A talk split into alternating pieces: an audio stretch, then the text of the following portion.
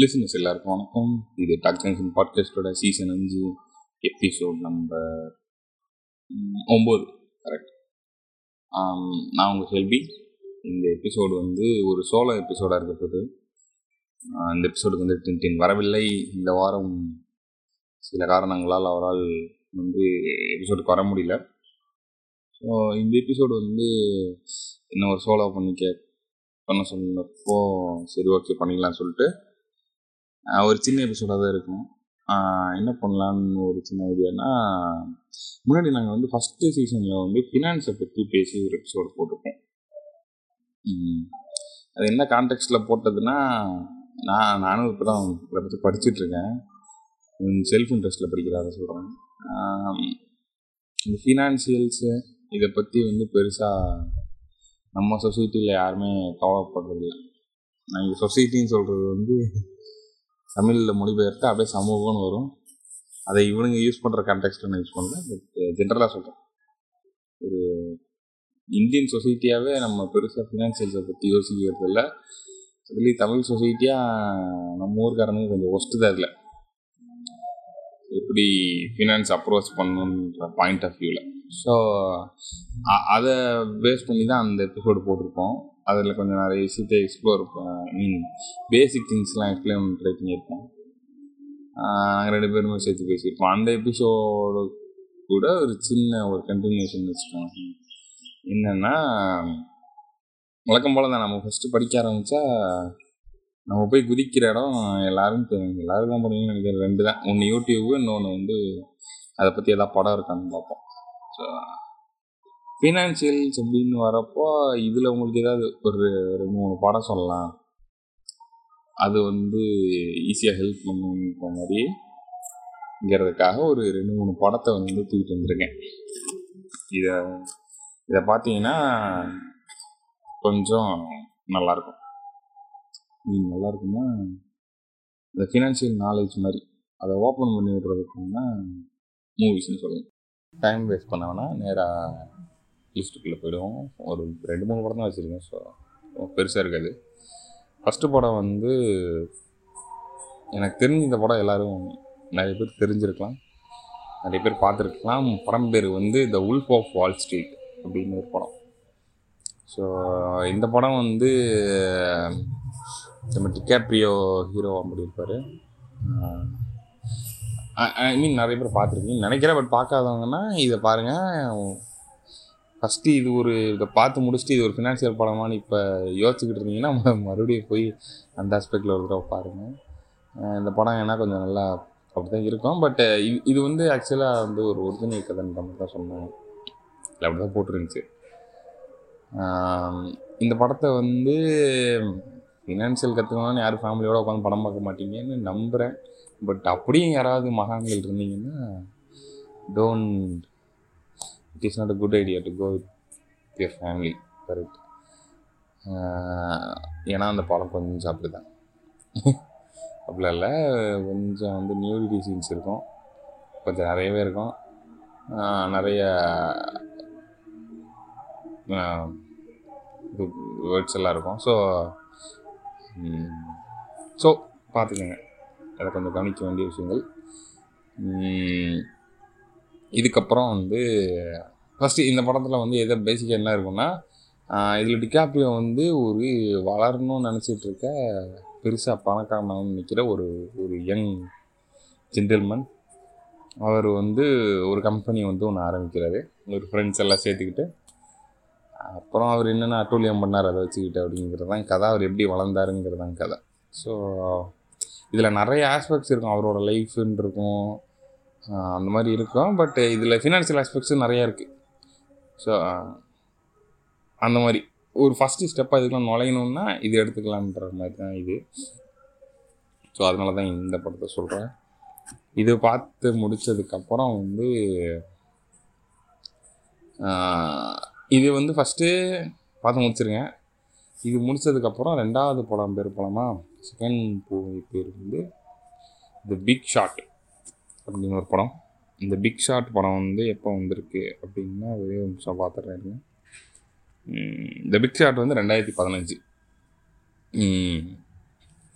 இது வந்து இந்த படத்தோட பேக்ரவுண்டு செட்டப் எல்லாமே ரொம்ப இன்ட்ரெஸ்டிங்கான ஒரு ஒரு ஒரு விஷயத்தை தான் சொல்லுவேன். என்னென்னா அதாவது இந்த ஃபினான்ஷியல் வேர்ல்டில் வந்து இந்த டிப்ரெஷன்ஸ், அப்புறம் டிப்ரெஷன், இந்த எக்கனாமிக்கல் ஸ்லோடவுன், இந்த இப்போ கூட வரப்போன்னு சொல்லிகிட்டு இருக்கேன்.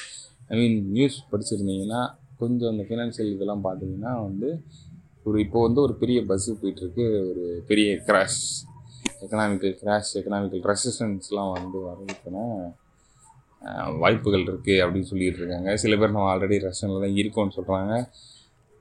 ஸோ இந்த மாதிரியான பேச்சுக்கெல்லாம் போயிட்டுருக்கு.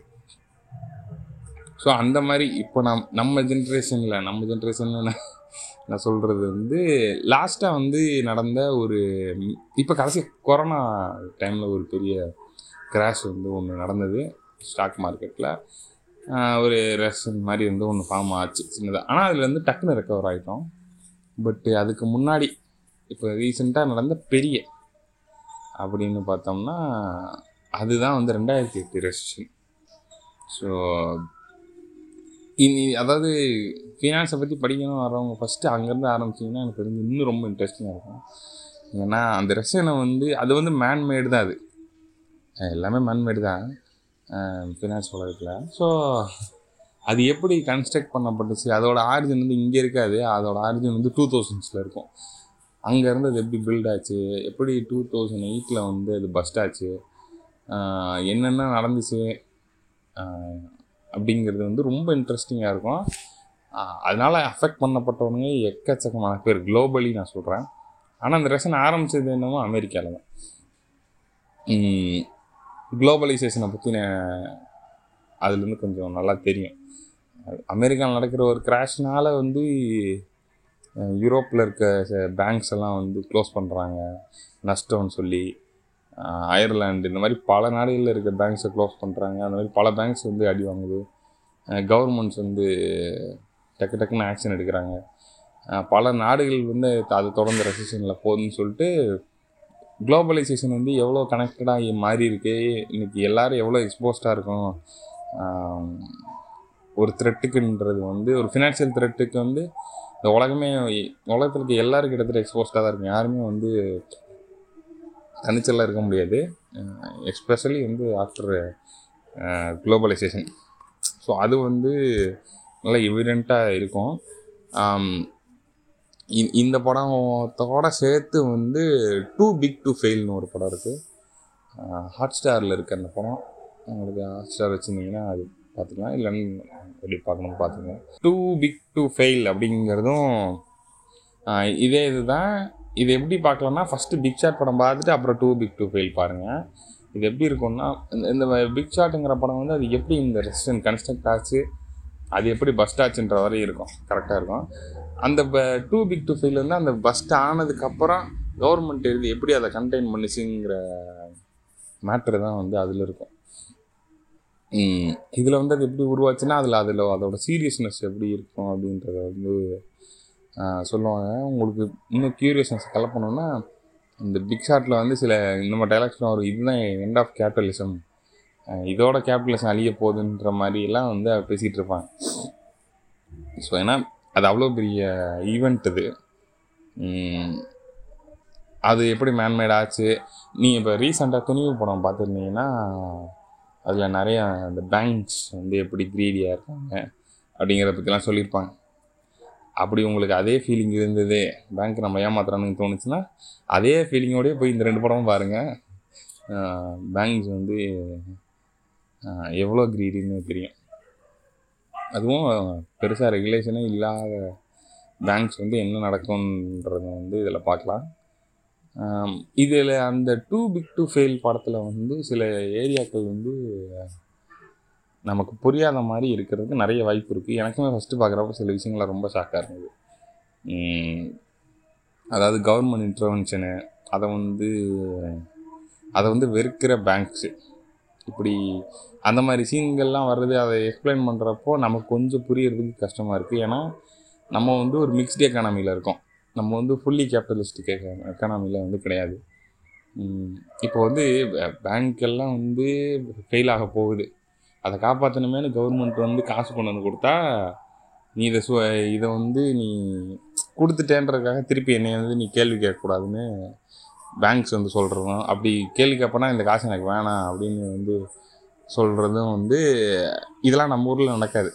நம்ம ஊரில் வந்து ஒரு ரெகுலேட்டரி ஆக்ஷன் வந்து நடந்துடும் உடனே.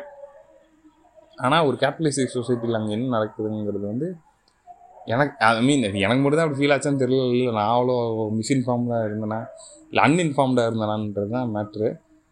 மேபி உங்களுக்கு தெரிஞ்சிருந்துருக்கலாம். பட் இந்த மாதிரியான சீன்ஸ்லாம் ரொம்ப புதுசாக இருந்துச்சு. ஓ, அப்போ ஒரு ஃபுல்லி கேபிட்டலிஸ்டிக் சொசைட்டியில் வந்து அதாவது மார்க்கெட் எக்கனாமின்னு சொல்லுவாங்க. கவர்மெண்ட்டு இந்த இந்த இன்டர்வென்ஷனை கூட அவனுங்க வந்து இது பண்ணுறானுங்க அப்படிங்கிற மாதிரி இருந்தது. ஸோ இந்த மாதிரி ஒரு ஃபினான்ஸ் உலகத்தில் அந்த ஈவெண்ட்டு வந்து நீங்கள் வந்து எப்படி எடுத்துக்கலாம்னா, இப்போ எப்படி ஒரு ட்வின் டவர் ஈவெண்ட் ஒன்று வந்து நடந்தது நம்ம ஊரில் வந்து சொல்கிறோம்னா, இந்த தாஜ் அட்டாக் வந்து ஒரு பெரிய ஈவெண்ட்டாக இருந்தது. நம்ம ஊருக்கு இது டிமானிட்டைசேஷன் ஒரு பெரிய ஈவெண்ட்டு, ஜிஎஸ்டி வந்து ஒரு பெரிய ஈவெண்ட்டு, அந்த அந்த மாதிரி அது அதெல்லாம் விட ரொம்ப பெரிய ஈவெண்ட்டு தான் வந்து இந்த 2008 ஃபைனான்சியல் கிராஷு. ஸோ அதை பற்றி தெரிஞ்சுக்கணுன்னா இந்த ரெண்டு படம் சூப்பராக இருக்கும். எதுவுமே போர் அடிக்காது. ஐ மீன் கதையாகவே சூப்பராக டீல் பண்ணியிருப்பாங்க. இந்த பிக் ஷாட் படத்தில் இன்னொரு சூப்பரான விஷயம் என்னென்னா, அந்த படம் நீங்கள் ஃபஸ்ட்டு பார்க்க சொல்கிறது எதுன்னா, அந்த படத்தில் வந்து நிறைய ஃபினான்ஷியல் டேர்ம்ஸ்க்கு வந்து படம் போக போக அவங்களே படத்தை நிப்பாட்டி எக்ஸ்ப்ளனேஷன்லாம் கொடுப்பாங்க. அதெல்லாம் சூப்பராக இருக்கும். ஸோ உங்களுக்கு பெருசாக பிரச்சனை எதுவும் வராது. அதை வச்சுக்கிட்டு அப்படியே டூ பிக் டூ ஃபெயிலும் நீங்கள் பார்த்து முடிச்சிடலாம். ஸோ இது வந்து ஒரு சின்ன ஐடியா. ஓகே, இதுக்கப்புறம் வந்து பார்த்தீங்கன்னா இந்த ஃபினான்ஷியல் கிரைசிஸே இது அடுத்து இன்னொரு படம் இருக்குது, அதுவும் அதை பற்றி தான். அதையும் பார்த்துட்டிங்கன்னா ஓகே, இப்போ மூணாவது படத்துக்கு போயிடலாம். அதான் அதுவும் வந்து இந்த 2008 ஃபினான்ஷியல் கிரைசிஸில் நடந்த ஒரு விஷயந்தான். ஆனால் இது வந்து ஹோல் பெர்ஸ்பெக்டிவாக இருக்காது, ஒரே ஒரு கம்பெனியாக இருக்கும். இந்த படம் பேர் வந்து மார்ஜின் கால் அப்படின்னு ஒரு படம், 2011. ஓகே, மார்ஜின் கால் இந்த படம் வந்து எதை பற்றினா, இப்போ நான் முன்னாடி சொன்ன படம் வந்து இந்த ஹோல் அந்த சிஸ்டமு மொத்தமாக அது எப்படி நடந்துச்சு அப்படிங்கிறதுலாம் இருக்கும். அந்த கிரைசிஸ் வந்து கிரைசிஸ்னால் அதாவது ஒரு பேங்க்கு, ஓகே, அது வந்து அஃபெக்ட் ஆகுது. அந்த பேங்க்கில் நம்ம அஃபெக்ட் ஆகிட்டோன்னு தெரிஞ்ச ஒரு நைட்டு தான் அந்த கதை. ஒரு நைட்டு ஆரம்பித்து அடுத்த நாள் காலையில் முடிஞ்சிடும் அந்த கதை. அவ்வளோதான் இந்த படமே, அவ்வளோதான். ஒரு நாள் வந்து லே ஆஃப் நடந்துகிட்ருக்கோம். லே ஆஃப்னால் நிறைய பேர் வந்து வீட்டுக்கு அனுப்பிச்சிட்ருப்பாங்க. அன்றைக்கி அந்த இது முடிஞ்சு அப்படியே அந்த நைட்டு அந்த ஃபுல் நைட்டு என்ன நடக்குது பரபரப்பாக அப்படிங்கிறது அந்த கதை. அந்த ஃபுல் நைட்டும் வந்து அந்த கம்பெனியோட ஒரு 2-3 ரூம்ஸ், ஒரு போர்டு ரூமு, ஒரு சிஇஓட இந்த ரூமு, அப்புறம் வந்து ட்ரேடர்ஸோட ஃப்ளோரு, இந்த மாதிரி ஒரு 2-3 ரூம்ஸில் தான் படமே நடக்கும்.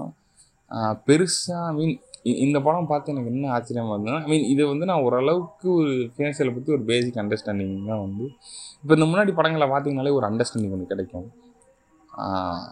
இந்த படம் வந்து போய் பார்க்குறப்போ இது பயங்கர ஒரு மாதிரி, இந்த படம் முடிகிறப்ப வந்து பயங்கர ஒரு மாதிரி சில்ஸ் ஏற்படுற மாதிரி இருந்தது. கொஞ்சம் பயமாக இந்த ஒரு த்ரில்லர் மாதிரி இருந்தது. ஆனால் நார்மலாக இந்த படத்தை பார்த்திங்கன்னா அதுக்கான எந்த ஆஸ்பெக்ட்ஸும் இந்த படத்தில் இருக்காது. இந்த படத்தில் பேசுகிற விஷயமே நமக்கு வந்து அவ்வளோ ஒரு எப்படி சொல்கிறது, ஒரு ஆச்சரியமாக பயமானு சொல்ல முடியாது, ரெண்டையும் கலந்துக்கங்க அந்த மாதிரி ஒரு ஃபீலிங்கை கொண்டு கொடுக்கும். இந்த படம் வந்து நான் சொன்ன மாதிரி ஒரு ஃபினான்ஷியல் ஸ்ட்ரகிளில் மாட்டினா அது மாட்ட போகிறோன்னு தெரிஞ்ச ஒரு பேங்க், ஐ மீன் ஒரு ஃபினான்ஷியல் இன்ஸ்டிடியூஷன் வச்சுக்கோம். இது வந்து உண்மை கதைன்னு சொல்கிறாங்க. இது எந்த இன்ஸ்டிடியூஷன்னும் இன்டர்நெட்டில் தியரிஸ்லாம் இருக்குது. ஆனால் அதை வந்து அஃபீஷியலாக அந்த படத்தில் சொல்லலை.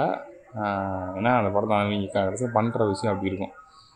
ஸோ இது கன்ஃபார்மாக இந்த படம் வந்து உங்களை பயங்கரமாக என்டர்டெயின் பண்ணுன்றத விட என்டர்டெயின் கண்டிப்பாக பண்ணுவோம். இது வந்து என்ன கேட்டால் நான் ஒரு த்ரில்லர்னு தான் சொல்லுவேன். இதெல்லாம் கிட்டத்தட்ட அதுக்கான ஃபுல் குவாலிட்டி இருக்கிற ஒரு படம். ஆனால் அதுக்கான எந்த ஒரு ஆஸ்பெக்ட்ஸ் இதில் இருக்க பெருசாக பெருசாக எங்கள் சண்டையே இருக்காது, சண்டை அப்படி எதுவுமே இருக்காது.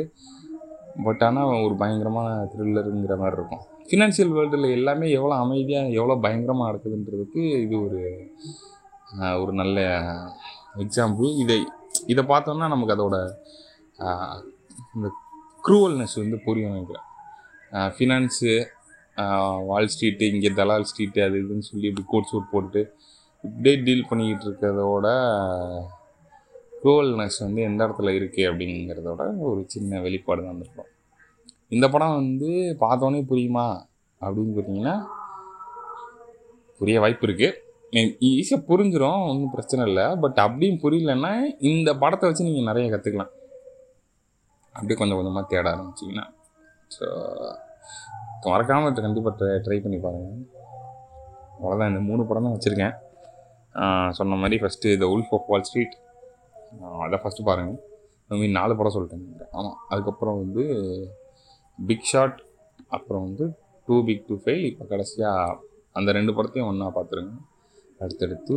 அதுக்கப்புறமா மார்ஜின் கால் அப்படிங்கிற இந்த படம். ஸோ இந்த படத்தெல்லாம் சும்மா பாருங்கள், பார்த்துட்டு உங்களுக்கு எதாவது தோணுச்சுன்னா இங்கே கூட டிஸ்கஸ் பண்ணணும், எதாவது சொல்லணும்னு தோணுச்சுன்னா நேராக இன்ஸ்டாகிராம் வந்துடுங்க, அதோட லிங்க் கீழே கமெண்ட்டில் இருக்குது. வேறு இப்போது இந்த பாட்காஸ்ட்டை நீங்கள் ரிலீஸ் ஆகணும்னு கேட்குறீங்க அப்படின்னா, ரொம்ப நியர் ஃப்யூச்சரில் நமக்கு ஃபினான்ஷியல் ஈவெண்ட்ஸாக பட்ஜெட்லாம் நடக்க போகுது, பட்ஜெட் அனௌன்ஸ் பண்ண போகிறாங்க. அதோட இன்னும் கேட்டோன்னே ஃபன்னாகிற மாதிரி ஒரு ஈவெண்ட்டுன்னா, நம்ம அதானிக்கான ஒரு ஹிண்டன்பர்க் ரிப்போர்ட்டு சொல்லிட்டு ரிசர்ச்னு ஒரு கம்பெனி அதானியை பற்றி ஒரு பெரிய ரிப்போர்ட் ரெடி பண்ணி போட்டு தாக்கி மார்க்கெட்டில் அதோட ரிஃப்ளெக்ஷன்ஸ் ஹெவியாக ஃபீல் ஆகிட்டுருக்கு. ஸோ நீங்கள் அதையும் ஃபாலோ பண்ணலாம். அதெல்லாம் இப்போ கொஞ்சம் நம்ம சைடு ஃபன்னாக இருக்குது. அதானே எடி வாங்குற பார்க்க ஃபன்னாக தானே இருக்கும். Okay, but okay. ஸோ இதெல்லாம் இப்போது சூடாக போயிட்டுருக்கு ஃபினான்ஷியல் திங்ஸு. ஸோ பட்ஜெட் எப்படி வருதுன்னு பார்ப்போம். அது எப்படி இப்போ தான் நீங்கள் இந்த ஷேர் மார்க்கெட்டு ஃபினான்ஷியல்லாம் படிக்கணும்னு ஆசைப்படுறீங்கன்னா இதெல்லாம் கொஞ்சம் ஃபாலோ பண்ணிங்கன்னா ஈஸியாக இருக்கும். இப்போ பட்ஜெட் வரப்போது, அது எப்படி மார்க்கெட்டில் அஃபெக்ட் ஆகுது, அது எப்படி மார்க்கெட் ரிசீவ் பண்ணுது, இப்போ அடுத்து ஒரு எலெக்ஷன் வரப்போது அது எப்படி மார்க்கெட் ரிசீவ் பண்ண போகுது, இதெல்லாம் நம்ம ஃபஸ்ட் டைம் அப்சர்வ் பண்ணி கற்றுக்கலாம். ஏன்னா எனக்குமே இதுதான் ஃபஸ்ட் டைம், நானும் இப்போ தான் இதெல்லாம் கான்சியஸாக நோட் பண்ணி பார்க்குறதுக்காக ஆரம்பிக்கிறேன். ஸோ சேர்ந்து இது பண்ணுவோம், நானும் கற்றுக்கிற எல்லாத்தையும் சொல்ல ட்ரை பண்ணுறேன். ஸோ அவ்வளோதான், இந்த பாட்காஸ்ட் ஒரு ஸ்பின் ஆஃப் பாட்காஸ்ட்னு வச்சுக்கோங்க. அந்த பாட்காஸ்ட்டுக்கு அதோட அடுத்து பார்ட் 2லாம் இருக்கும். கண்டிப்பாக இன்னும் நிறைய பேசுகிறதுக்கு டாபிக்ஸ் இருக்குது. அதை ஃபினான்ஷியலை பொறுத்தவரையும் அதையும் ப்ரீஃபாக டிஸ்கஸ் பண்ணுவோம். இந்த பாட்காஸ்ட் அடுத்த பாட்காஸ்ட் கண்டிப்பாக திரும்பி வந்துடுவான். ஒரு ஒரு வினோதமான முயற்சி ட்ரை பண்ணிகிட்ருக்கோம். லெட்ஸ் சீ அது எப்படி வருதுன்னு. ஓகே, இப்போது அவ்வளோதான், முடிச்சுக்கிறதேன். உங்களிடமிருந்து விடைபெறுவது உங்கள் செல்வி. நெக்ஸ்ட் பாட்காஸ்ட்டில் மீட் பண்ணுவோம். நன்றி, வணக்கம்.